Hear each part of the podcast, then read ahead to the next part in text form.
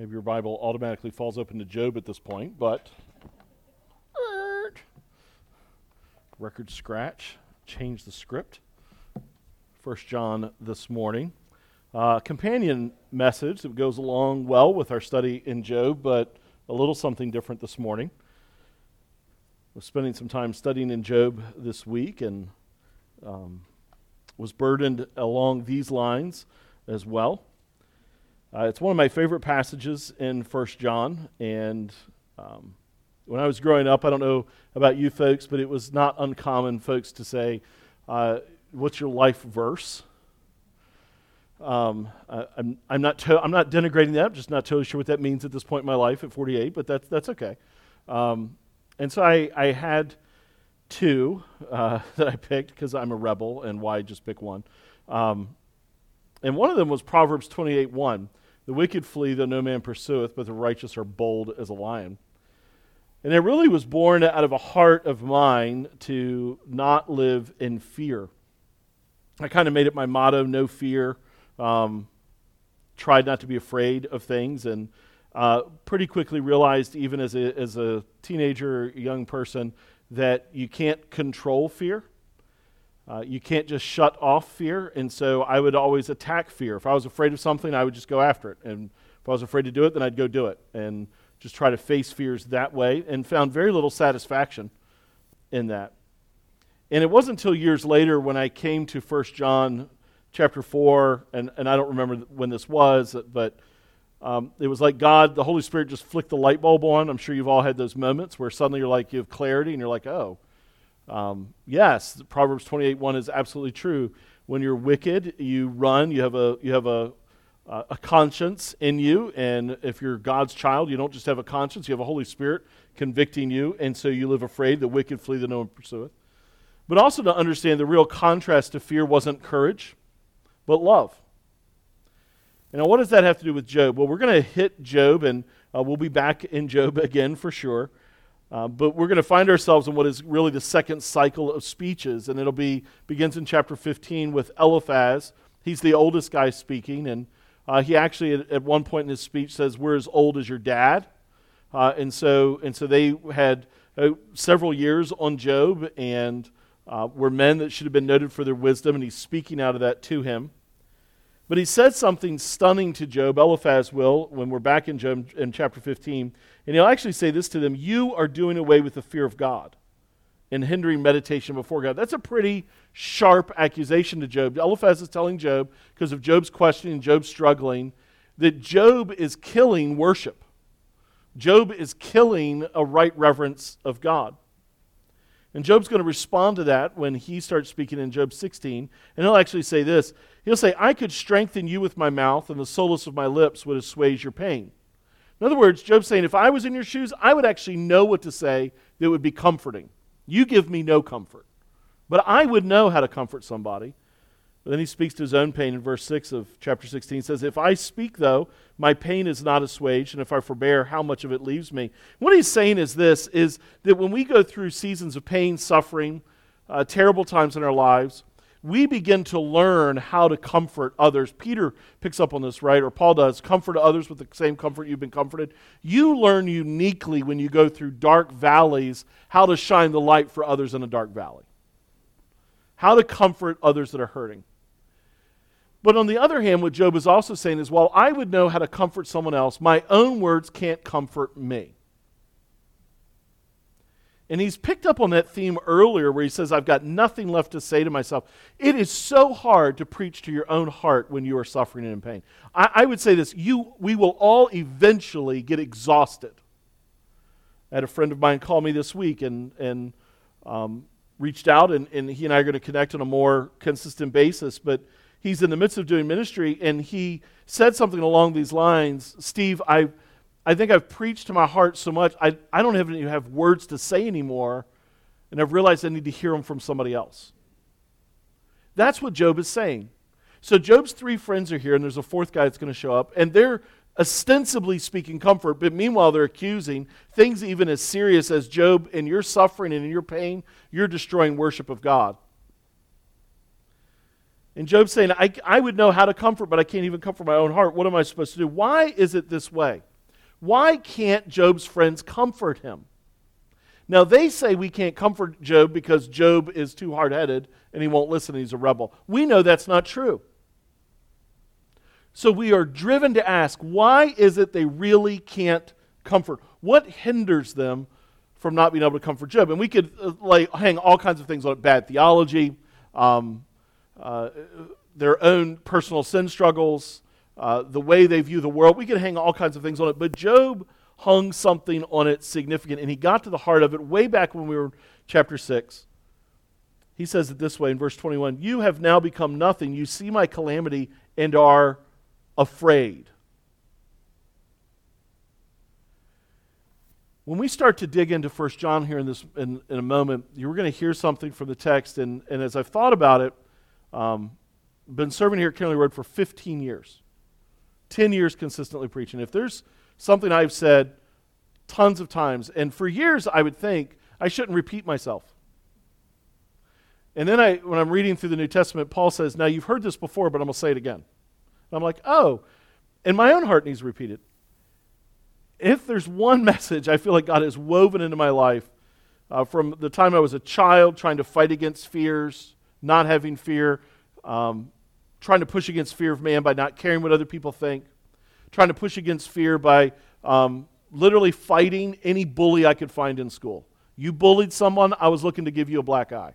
I was on mission because I was not going to be afraid, right? To realizing that that all of that doesn't deal with my fears, to coming to 1 John to realize this truth.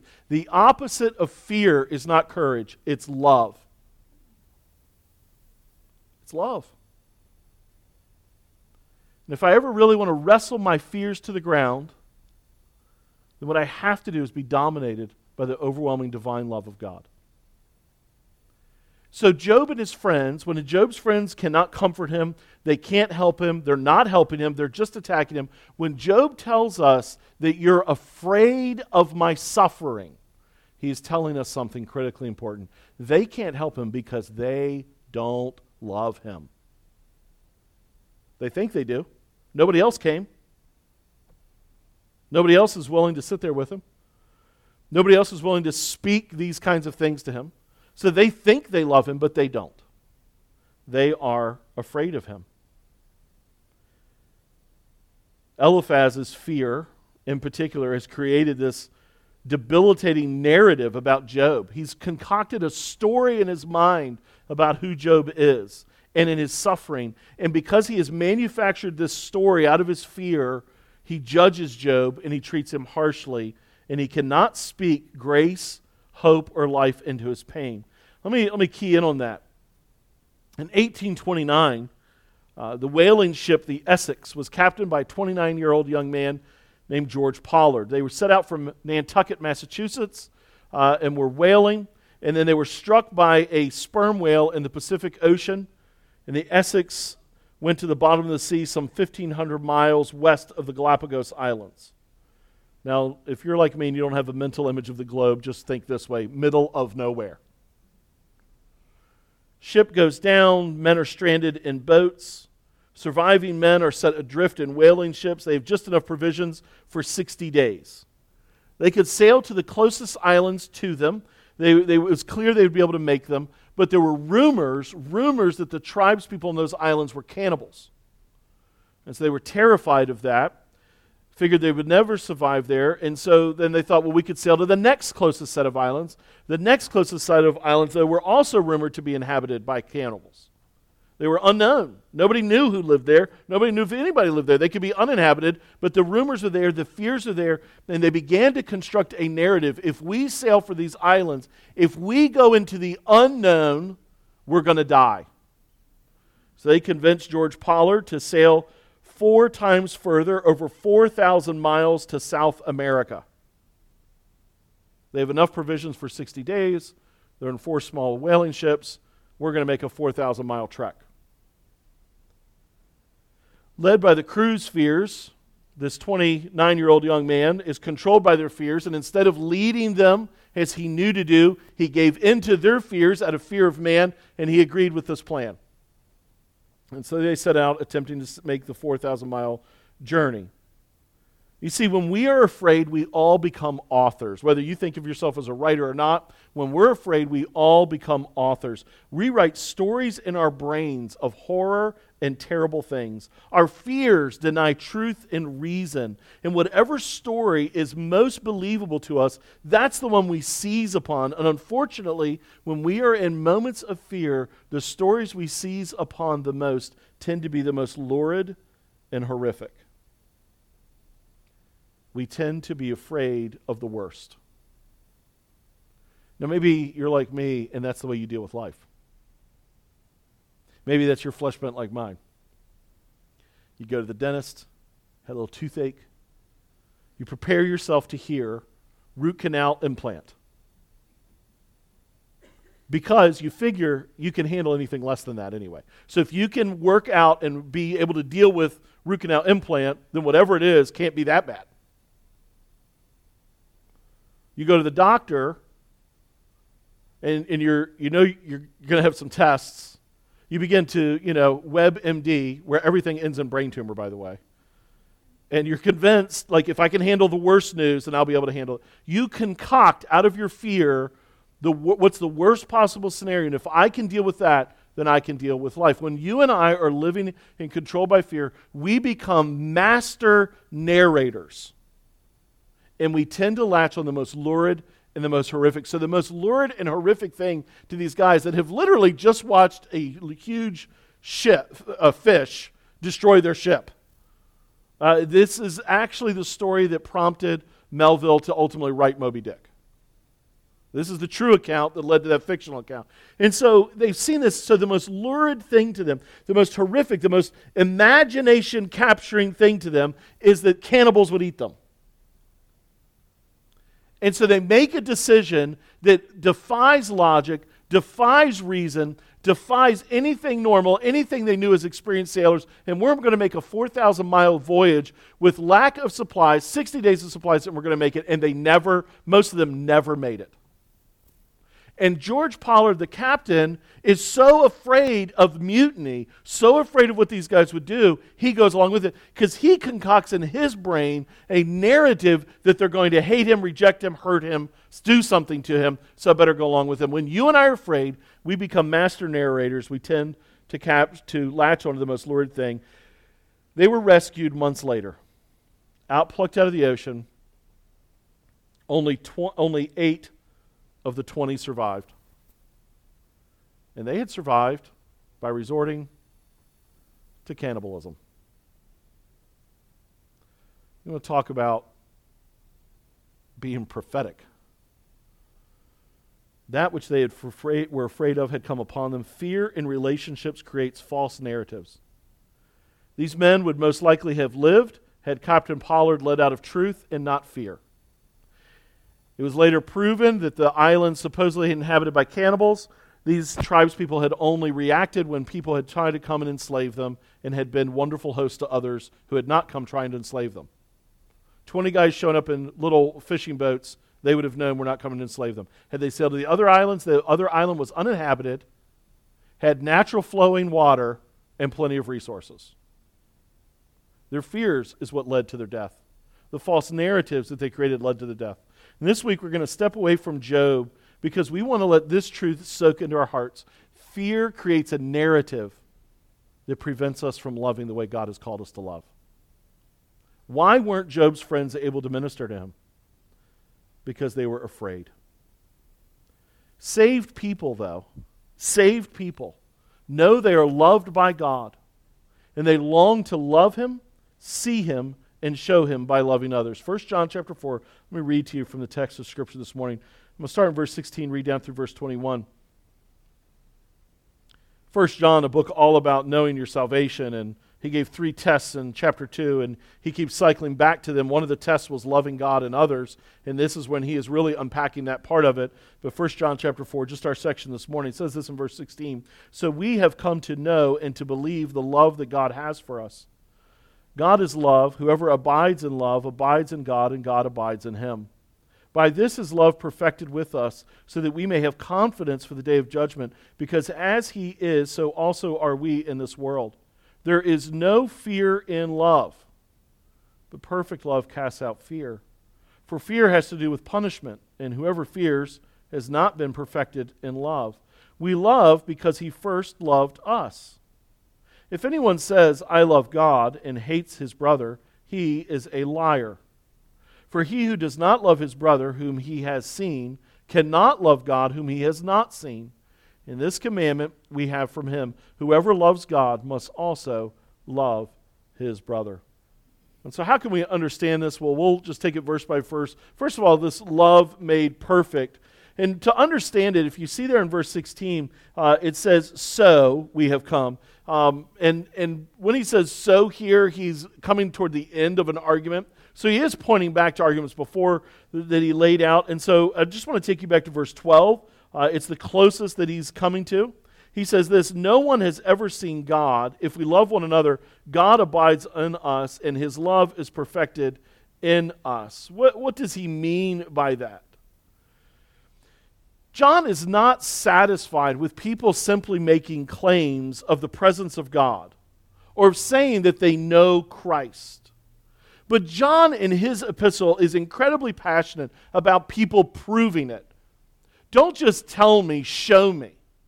Uh, let your walk match your talk. Where does the rubber meet your road? Uh, prove to me that you really know God and that you know Christ.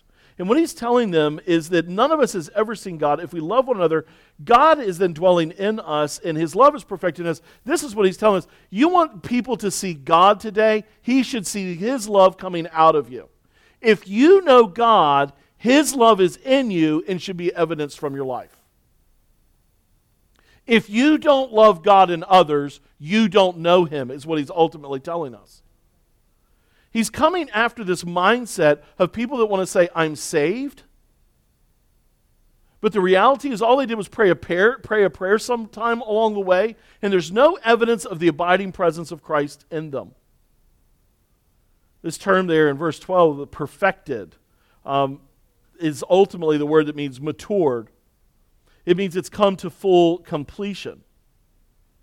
God manifests his love toward us ultimately in the death of his own son. How do we know that God loves us? He proved it to us, and while we were yet sinners, Christ died for us. Jesus died for very lost, unlovable, sinful people.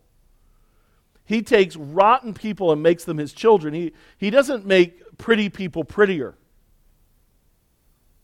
He doesn't take happier people and make them happier. He makes dead people live. He takes disgusting people and makes them acceptable. And so when he sets his love upon us, he's setting his love upon people that don't deserve it at all. He transforms these people then into a people who love him and love like him. And this completes the circle of divine love. And so as he flows forth, he says, By this we know that we abide in him and he in us because he has given us of his spirit. And ultimately it leads to this. So we've come to know and believe the love that God has for us. God is love. Whoever abides in love abides in God, and God abides in them. And it's by this that this love is now made mature with us, so that we may have confidence in the day of judgment. So as He is, also we are in this world. This is what He's telling us: is that there is this cycle. And so what it begins with is God loves us, and He loved us when we were sinners. He loved us when we were wicked. He loved us when we were undeserving. There are few things that do more damage to the concept of the love that we have for God and the love that He has for us, other than the heresy that you and I play some critical part in our salvation. We don't. The only thing we bring to our salvation is the sin we need saving from. That's what we bring to the table. And He sets His love upon us. And when he saves us, then he begins to transform us. And it's like this huge circle. And so, as he's transforming us, as he's changing us, he puts his spirit into us. And his spirit's presence in, uh, in us begins to transform us and make us into truly loving people. I'm not talking about loving for what it gets us. I'm not talking about loving because it feels comfortable us. I'm not talking about loving lovable people. Listen, we all like cute puppies. Like, there are people in our lives that are easy to love. There are situations that are easy to love. There are circumstances that are easy to love. But Jesus tells us all through his Gospels that that's not the test of true love. Even the Pharisees, the religious elite, greet their friends in the street. Hey, how you doing, friend? He says that doesn't show your love. That's easy to do. What shows your love is how well you love the enemies and the orphans and the strangers. In other words, the dispossessed, the people you don't like being around, and the people you don't even know. How do you love those? Because that's God's love. And we understand it. That's who we are. And so he loves us. He puts his spirit in us so that he begins to transform us. And uh, we are on mission. We're on a journey of sanctification as we go through this life, of becoming more and more like Jesus Christ, which is to say, in this particular context, to become more and more loving. You ever been around someone and it seems like the older they get, the more ornery they get? That's a clear sign they're not changing to be like Jesus. Now, it's not just about gray heads or no head, no hair heads, right? It's maturity in Jesus. Like as you grow in Christ, if you've been saved for any length of time, people should be able to see in you coming out of you, you love more like Jesus now than you used to because he's changing you. And so we have this cycle that's going, but now we come to this moment, and here's the moment in time that we are at. Jesus is not walking the earth. He's not. You and I have not seen him, and neither has anybody else on TV or radio, right? There's been no fresh vision. And yet God wants his love to be displayed, and he doesn't, he, he is not satisfied this is God's plan, not my plan. He is not satisfied that his love would only be displayed through me telling you or people reading it. For God so loved the world that he gave his only begotten Son, or he proved his love to us while we were sinners. He is not satisfied for that because what he intends to do is as he has shown love and put his love upon people, as he's filled them with the Spirit, and now he's put his love in them, and as they are being transformed by his love, people begin to see Jesus coming out of you and me. That's what he means by it being perfected or matured. Now, God didn't have to do it that way. But he's chosen to. And now, for close to 2,000 years, this world has not had the visible physical Jesus in their presence. What have they had? Well, oh, they've had Christians to show them what Jesus' love looks like. And suddenly I begin to realize I'm not sure I always do such a hot job showing Jesus love toward others that they might see him. And so John is telling us that God is seeking to perfect his love to mature it. Perfected love is the full circle fulfillment of love. We have been loved by Christ, and it's shown to be a full love, listen now, when we love others. A proof point of salvation is the outflow of divine love. It is sacrificial, initiating towards strangers and enemies, pursuing and active. Let's just think of it this way, right? Like if we were to go to Ephesians, where God's talking to husbands and wives, and he says this to, to husbands Men, love your wives like Christ loves the church. Now, here's what's hard when you try to unpack that with husbands, and I am one, I are one, right? So I'm preaching my own heart here. Um, I, have I've yet to meet a husband worth his salt that if some intruder broke into the home, you wouldn't lay your life down for your wife, right? Um, I'm gonna, I'm, we're going to fight to the death. You're going to have to kill me to get to my wife, right? Don't ask me to change another diaper. Now, that doesn't apply to me. That's why it's easy, you know, because now I got three teenagers. But I'm, I'm going back. I'm going, Steve's going back 16 years. Like, right? But don't ask me. Don't ask me to have to empty the dishwasher. Don't call me. Don't tell me of another light bulb that got burned out, something else that broke. I got back from Kentucky this week, and in three days, three days, had to fix my upstairs air conditioner, my living room clock, and my garbage disposal. I mean, that's life, isn't it? It's like bring on eternity. This world is winding down. You got to be kidding me. And so, like, I can feel it in my family. Like, they don't want to tell me one more thing broke. and he says, Husbands, love your wives like Christ loved the church. We realize it's not just an extravagant sacrifice. Ask any woman on the planet. She's like, What if your husband never tells you I love you, but every year on your anniversary you get a brand new diamond ring? Thanks.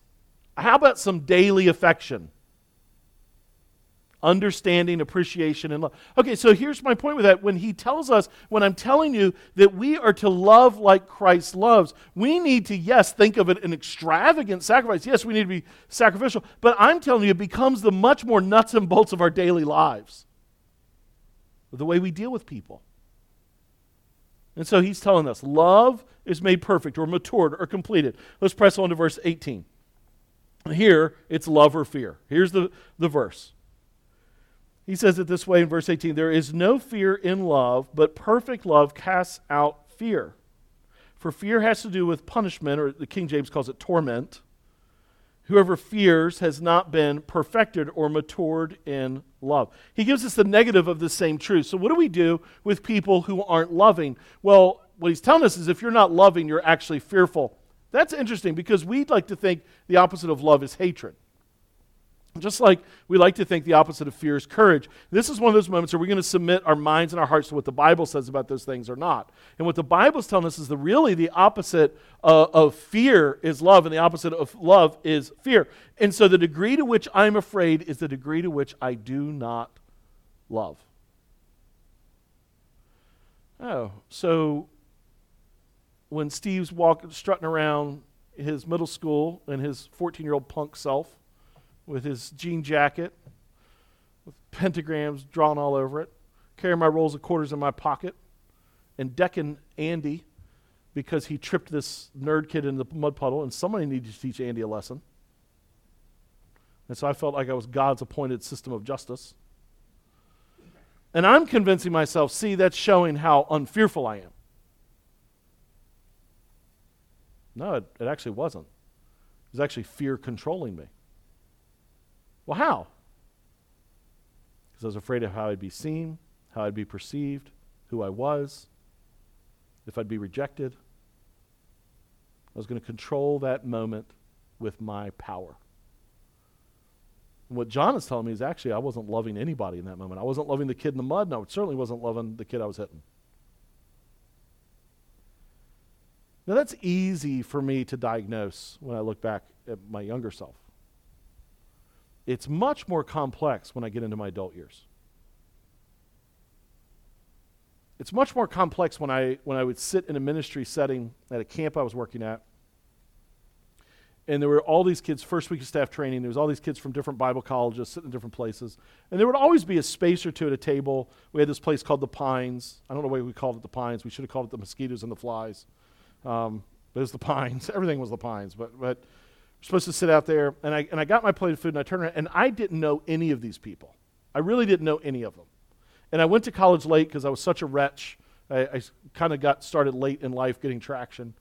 And so I'm older than all these kids, and I look around, and I'm like, I, I don't know any of them. I, I didn't want to just impose myself. I didn't need their approval. And so I just went and sat by myself. And I was quite content to do that. Now, I thought in my mind that was because I wasn't controlled by fear of man. I didn't care what anybody thought of me. That's what I absolutely believed. Why would I impose myself into this? They're a friend group. Why would I do that with them? And the reality was, I wasn't loving God or any of them. Because Jesus' love would be what? Can you imagine Jesus in that situation? Do you think Jesus would just go sit by himself?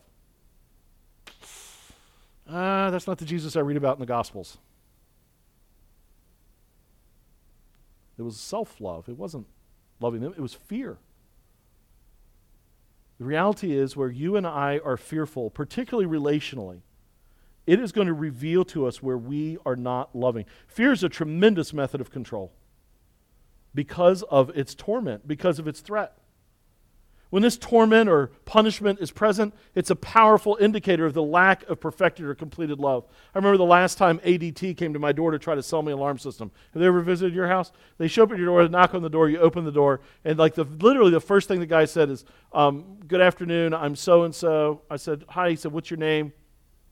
Steve, Mr. Steve, are you aware there were this many robberies in your neighborhood over the last year?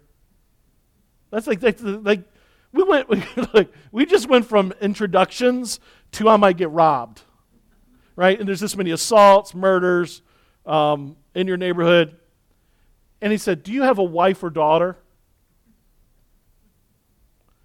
And I, I was like, Bro, conversation just ended. I don't handle real well people trying to scare me into things. And that's what they're trying to do. That's their sales method. They terrify you and to convince you to get ADT. That's what they were trying to do. And I'm sure the other ones do. I'm not trying to shoot at ADT. If you have ADT, God bless you. Do what you got to do. Run your household, whatever you got. I got you got ADT, I got Smith and Wesson. We we all right, right? Like whatever we got to do, we got to do. But I just don't handle well somebody controlling me with fear. That's why it was so terrifying when my wife had cancer. There was nothing there for me to wrestle to the ground. I couldn't change it.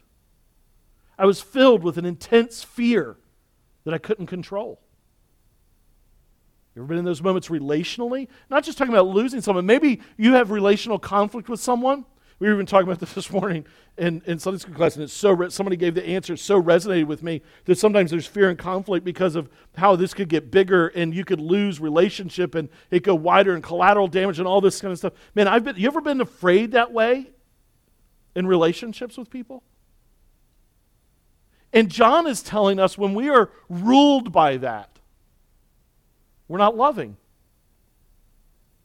We begin to create these narratives in our minds. Why use such a sales tactic? Why try to control? Because fear is torment. I don't know about you. I remember growing up in churches, and man, I was, I was scared. Right? It was like it, I heard some sermons. Whoo! Like, like here's the reality, and I and I don't I don't blush at this, and, and most of you guys know me this way. Listen, you, we are all born sinners in desperate need of a Savior. God has loved us and sent His Son to die for us. You must repent of your sin and put your faith in him. And if you will do that, he rescues you wonderfully, makes you his own. You are safe and secure in the arms of Christ, underneath of the everlasting arms. You are secure, and if you die, you will open your eyes in the presence of Jesus. And if you don't do that, there is judgment eternal judgment in hell. That's the reality.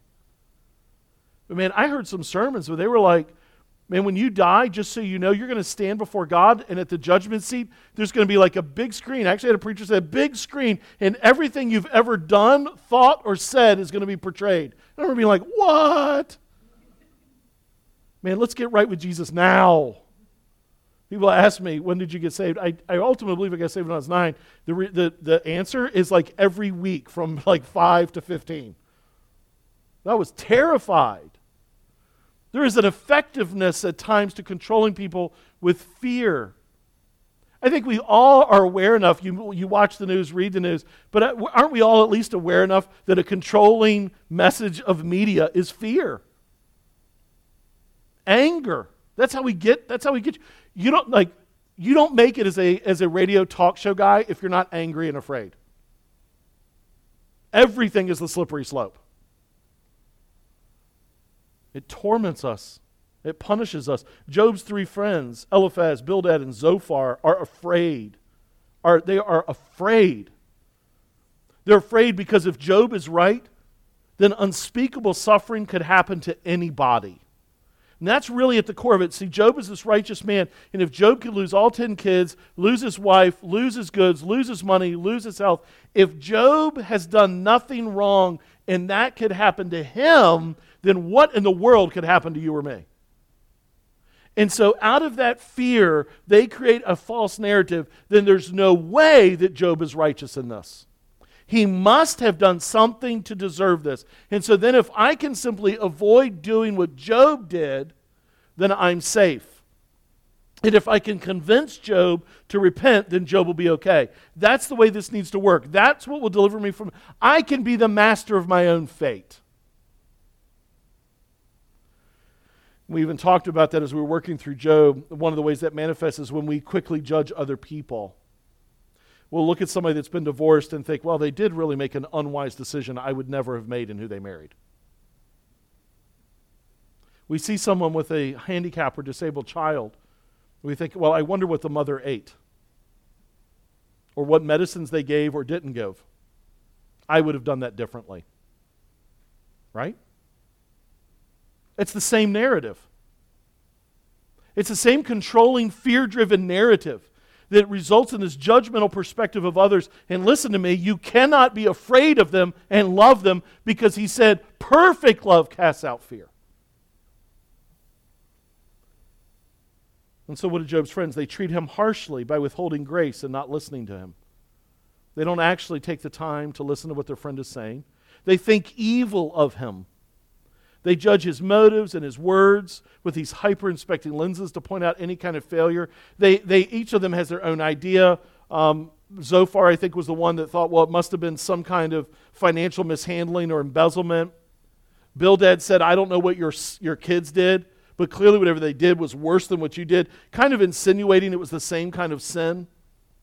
Eliphaz seems to indicate it might just be something hidden in his heart that he's done that God is exposing. But they all are convinced, they all think evil of him, and they all construct this fear driven narrative, this lurid narrative that gives an excuse for why 10 children are dead. His wife has abandoned him, he's lost everything, and he's scraping maggots off of his skin. because that's the only way they can process it. They use theology as a weapon instead of as a balm, a scalpel, a light, or food for the hurting.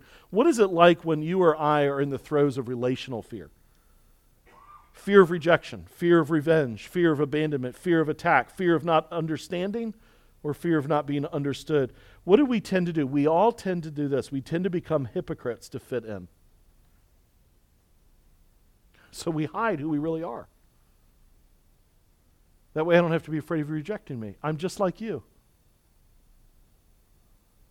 Fear of man was a powerful uh, hindrance in my own life. I, I remember one season I pretending to like a genre of music, bluegrass, that my boss liked because he liked bluegrass. I'm not saying there's no bluegrass I like. I mean, all, every, like all my extended family is from West Virginia. Like it's kind of in your genetic DNA that every once in a while you got to hear a banjo being played. Like it's just why it's hardwired. But I have a limit.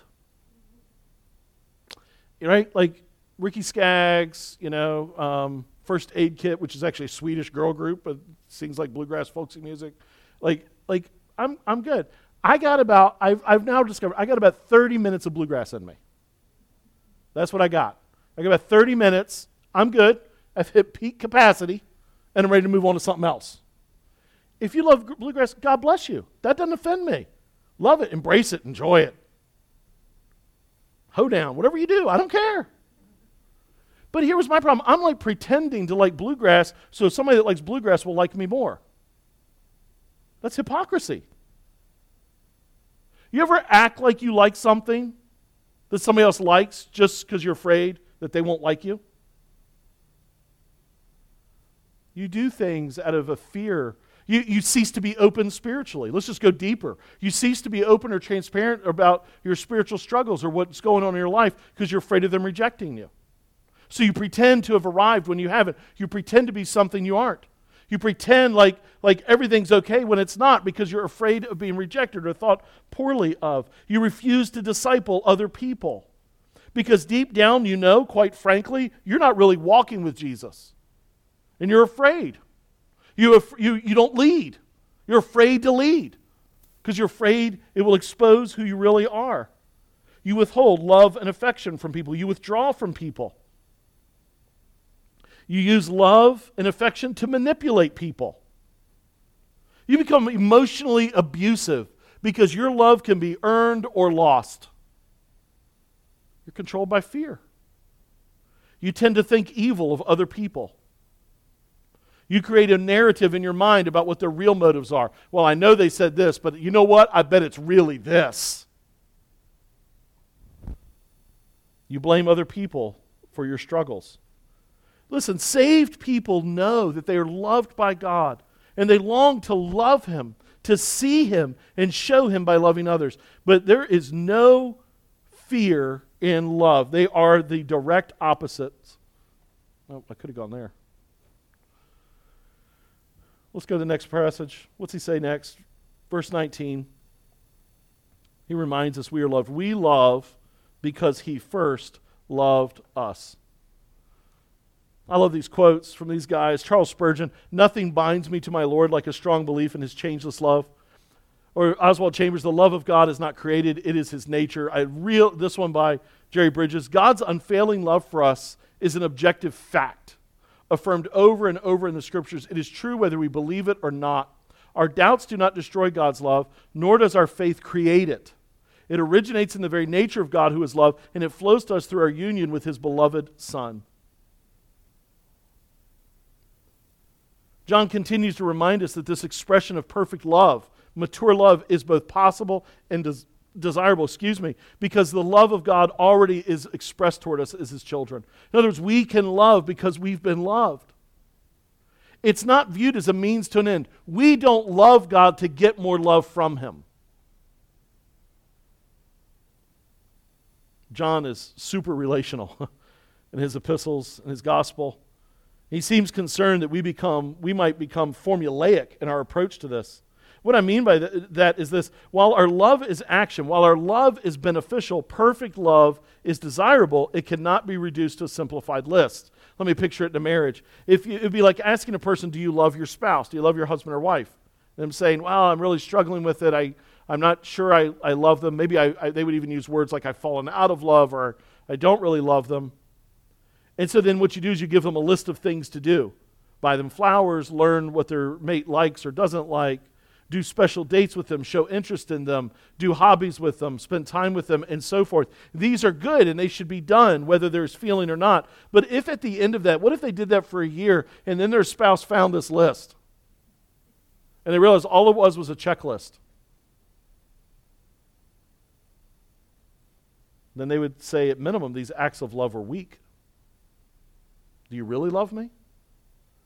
If the only way you could love me is by checking off a list? In the life of the church, we could say it the same way. You want to love other people in the life of the church? Be here. Show up. Be involved in each other's lives. Serve joyfully and sacrificially. Make meals when it's available. Spend time with people you don't know well. Be grateful to those that serve. Pray with each other.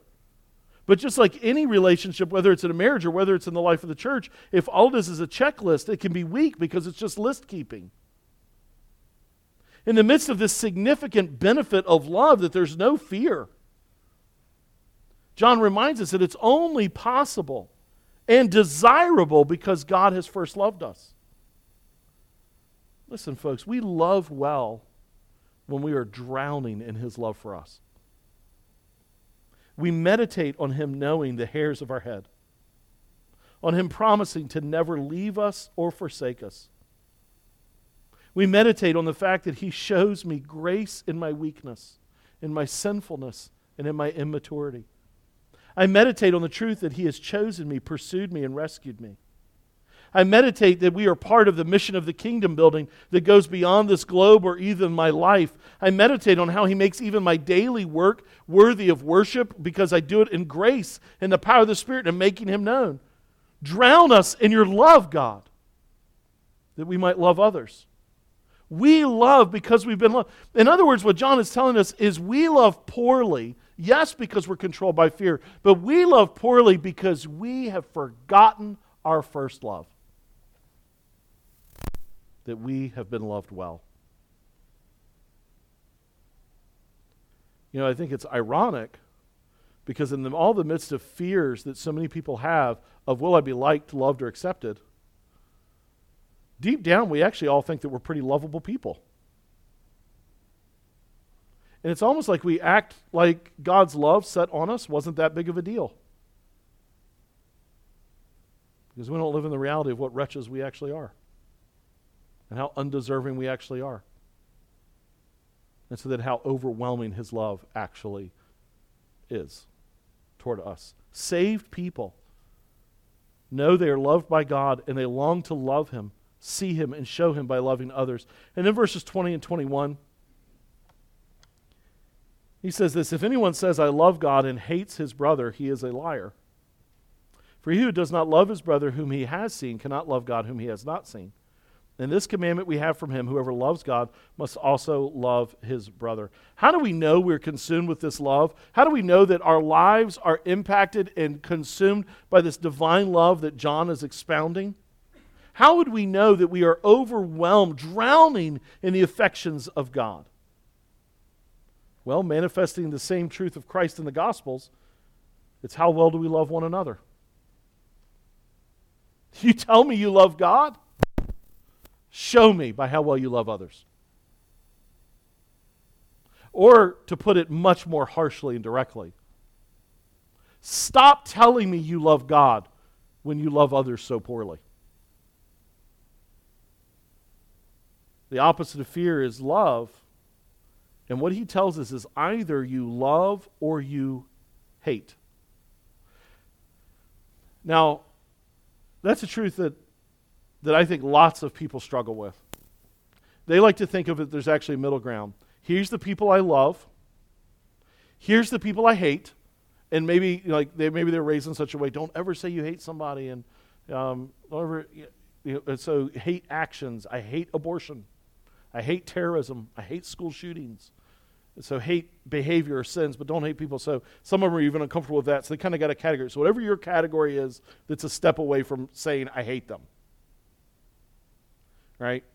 Whatever that is. So you got love over here, you got these people you really despise, but you don't hate. And then you got a whole middle ground you don't really care very much about. I, I'm just ambivalent. Or I guess I care.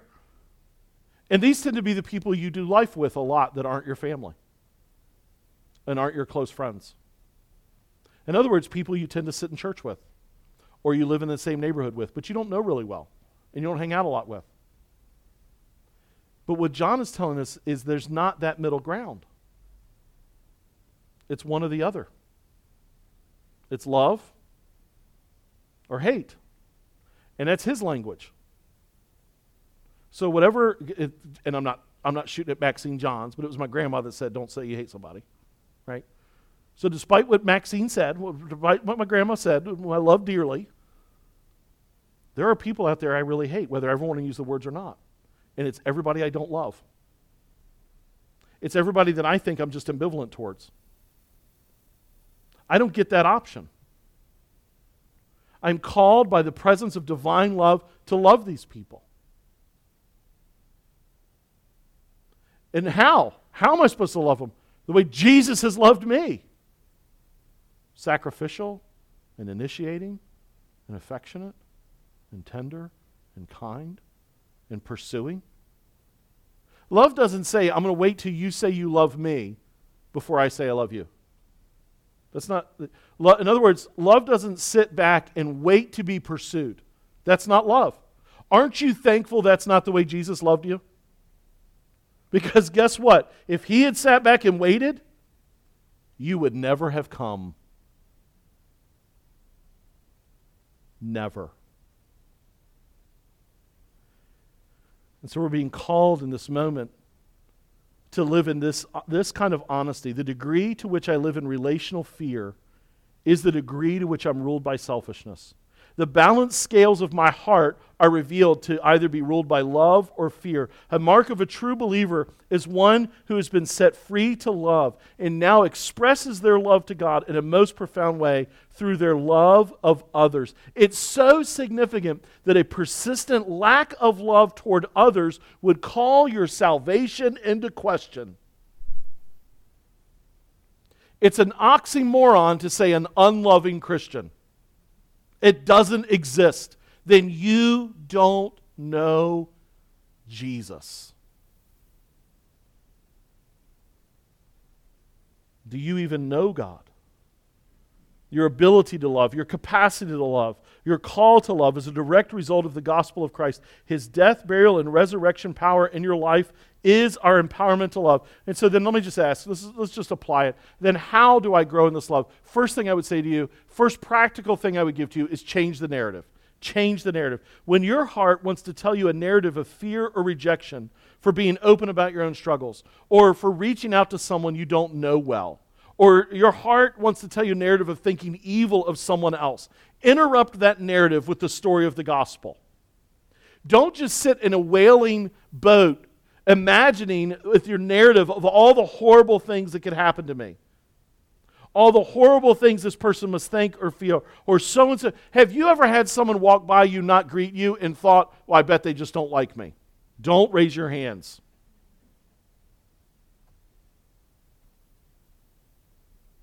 You were afraid in that moment of rejection and you judged them wrongly.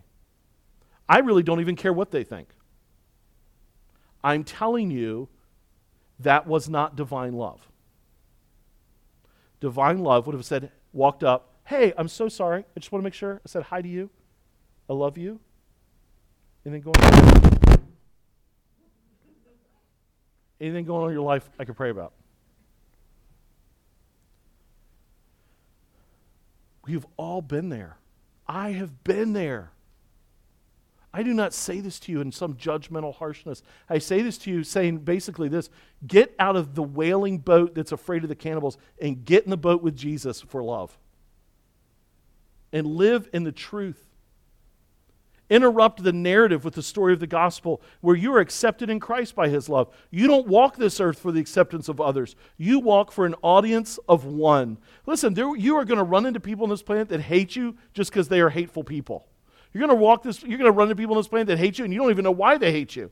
To this day, I don't know why Gilbert Letter put it in his heart and mind that he was going to hate my guts and make my life a living nightmare. I do not know. There, you're going to run into people like this. The pathway forward is not walking through life with your fists up, waiting to hit somebody who hits you, waiting to punch them first, or becoming a hermit. The path forward in life is being set free by the love of Christ that you're not here for that person's acceptance. You're not here for their approval ultimately. You're not here for their friendship. You are here on mission because Christ has accepted you. Christ has embraced you. Christ has set his affections on you. That's what throws the fear out the window. When your heart tells you a narrative fear of the future, of what will happen, Maybe you're the kind of person that gets very afraid of what's going to happen in your family, your church, your health, your finances, or your nation. Be reminded of the one who stands outside of time and before you were ever born had chosen you, died for you, set his love on you. He who has been faithful in the past will most surely be faithful in the future. If there's anybody that should not be controlled by narrative of fear about the future, it should be believers. Change the narrative from fear to rest in the unbelievably deep love of Christ. When you're struggling to do that, like Job is, that's the perfect time to own your fear to someone else and ask them to help you identify and think truth. Hey, could you help me? Could you preach some truth to my heart? Because I, I, I'm here's my fears and I'm wrestling here. Secondarily, move before you feel. C.S. Lewis said this in his book, The Problem of Pain. I quote Love may forgive all infirmities and love still in spite of them, but love cannot cease to will the removal. Now, that's a complex. Uh, thank you, C.S. Lewis. That's complex. This is what he's saying. Have you ever had somebody say, and I know, I listen, you tell me, and I know I'm about to jump on your branch. I'm about to step on some toes here. I'm just giving you heads up for it. Just know my toes are really sore. Right? Jesus already been on them before I got here. I'm with you, not against you. You ever said, I really love, like, love them, I just really don't like them? Eh. Me too. I'm giving all these caveats right now because I don't want to be a hypocrite, right? I love them, I just don't really like them. When I start wrestling through the text, I have to ask, is that how Jesus responds? And here's what's really terrifying I act like that's how he sees me. You ever feel that way with God? I know God loves me. I just think he probably doesn't like me very much right now. Really? I wonder if that's true. What if it's not? I like how Alistair Groves He's a author and writer. He tries to tackle that concept of us not feeling loving towards people, like we know we love them, but we don't really like them very much. And then what do we do and how to respond to that? And he directs our hearts and our attentions to Matthew 23. Matthew 23, and I don't have time this morning to read down through that text, but it's where God, Jesus gives seven woes to the Pharisees. What do I mean by that? He says things like, Woe to you, blind guides. Woe to you. He calls them hypocrites something like it's either four or six times in that chapter. I mean, Jesus is putting them on blast. It is one of those prophetic moments. Get out the way, you feel like lightning's about to hit the earth. Woe to you, woe to you, woe to you, seven times. In other words, these are some incredibly unlikable people. We know, we know that he's loving them because he's speaking truth. We know that he loves them because he is love. He is the walking definition of love. But these are some of the most unlikable people. So, how would he deal with them? How can you and I love someone like Jesus loves them when this person irritates, annoys, and even righteously angers us? Jesus says this at the end of Matthew 23 O Jerusalem, Jerusalem, the city that kills the prophets and stones those who are sent to it. How often would I have gathered your children together as a hen gathers her brood under her wings, and you were not willing? I was with my brother last week in Kentucky. His wife uh, knows and understands farming to a great capacity. So here's my brother, grew up in Baltimore, and, and he's got this little hobby farm. It's pretty funny. Um, and so they've got these Bantam chickens. They're like mini chickens. And they're adorable, right? So all these chickens. They're great because they eat ticks, bugs, all this kind of stuff. And they've got um, what they call a, a brood hen. Now, this, this hen with this little Bantam hen, she is like the, the mother of all mother chickens. She's amazing. And so she loves to raise to hatch eggs and raise chicks. That's what she loves to do. That's just gets her juices flowing. She loves this. And so they actually got some um, some grouse eggs that had been hatched. And she's hatched these grouse, and these grouse are going to get way bigger than her. And I'm there, and she is like the mother. You'd think they're hers. So, like everywhere she goes, if you just find her, uh, there's all these, they call her Henny Penny, is what they call her. Um, if you follow Henny Penny, you see all these little grouse, and she's teaching them, and she's guiding them, and she protects them. You better not go near them. She'll get all up in your business. She's, she's, she's like, she's fun to watch, right? Like, I'm city boy. I don't, I, I like to eat chicken, but I don't want to raise a chicken, right? Um, but that's what she is. And I read this text, and I think about the people who annoy me. You got some people that annoy you? I got people that annoy me, right? Uh, people that irritate you. Pe- the people that you are prone to say, I love them, I just don't really like them very much. And the God of the universe, the image he gives, is his perspective towards these people is I would have gathered you under my wings, drawn you close to me, put myself at personal risk for you, and treated you like my own children. I think we need to stop saying, I love them, but I don't like them very much.